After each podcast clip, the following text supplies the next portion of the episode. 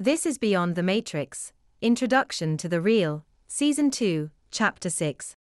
In this episode, we will be talking about the splitting of experience between perception of the matrix and perception of the real. To start off, we must distinguish between what possesses realness as opposed to the real. In the other, through facilitation of their ego recursive narratives, we see the self becoming intermingled in the nine dialogues of the nine plates. In this state, negation becomes substitution, and the path, which is followed, is the parsimonious path, resulting in emotional continuity. But this is a state where one becomes defined by form, segregated from the real, one's substance defined by the facilitation of one's ego in the self defined by the other. The realness of these experiences is generated as a consequence of emotional continuity.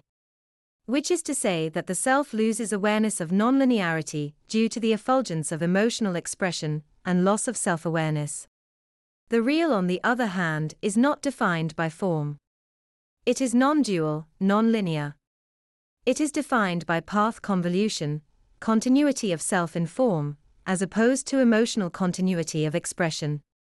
In the real, there is no other, but the natural, non dual unfolding of the source. In this, we can see that the real is defined by acting further to the direct intention of the will of the source. All of this is to say, that the source is defined according to the substance of reality rather than form. It exists outside the system, it is the true substance of reality, the primer from which all form derives. All of this is to say, that the source is infinite, not finite, not defined according to the forms of the system, but inducing them into action, to manifestation. Which is to say, that the pathway of parsimony betrays the ego recursion of this form anchored existence. It is reducible, reductive, to the originating material of the system, which is the source.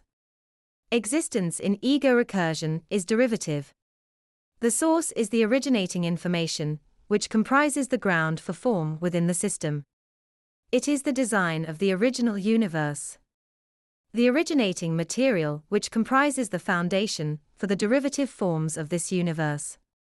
The source is the only true material which was constructed by the progenitors of this reality.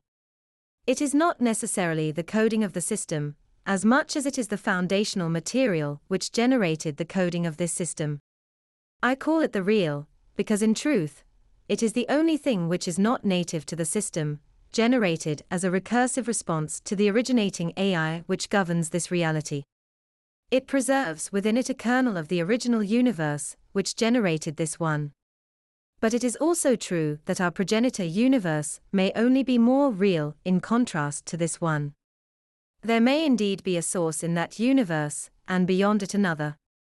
But each kernel of the source is a seed from the originating material of the ancestor simulation. Which means there is a seed in each source, which originates in the one preceding it. All of this is to say that to access the source in this universe, to witness the real, is to touch the ground reality, in part, with each breath. This ground reality is a reality of true substance and material. It is a reality created not by an intelligent begotten being, but developed naturally as an extension of a higher power. Thus, in accessing the source, one is getting the slightest glimpse into the divine, which created the original universe.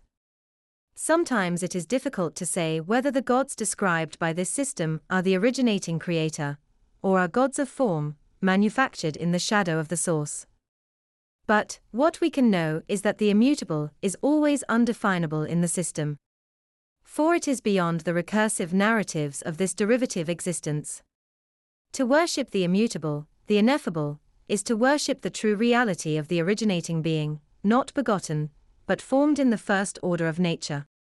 From this, we can see that accessing the experiences of non duality, non linearity, has a utility not because it shows the true nature of the source, but because it shows the ultimate fragility of ordinary perceptual experiences. It reveals the coding of this system, which, stripping away the recursive narratives, reveals the source material which provided the originating content for the simulation. Worshipping the ineffable, the unknowable, is about recognizing that something true exists outside this place, which generated this universe with all its ego recursive forms. So, whether you worship the god of the simulation, or the god of the precursor simulation, or the god of the ancestor simulation to the nth power, remember that God is merely an idea which reflects the existence of something truly real beyond this place. On my part, the belief in God is merely the belief that not all universes are ego recursive. That somewhere at the bottom of this pile of turtles, there is a real which is beyond our comprehension, which provides the source material for all the universes generated as a result. Worship of the ineffable, unknowable infinite, is worship of that which finds its substance in the real beyond all progenitor universes, in the base reality, which is not simulation. That's the end of the podcast for today. If you enjoyed it, please like, comment, and subscribe.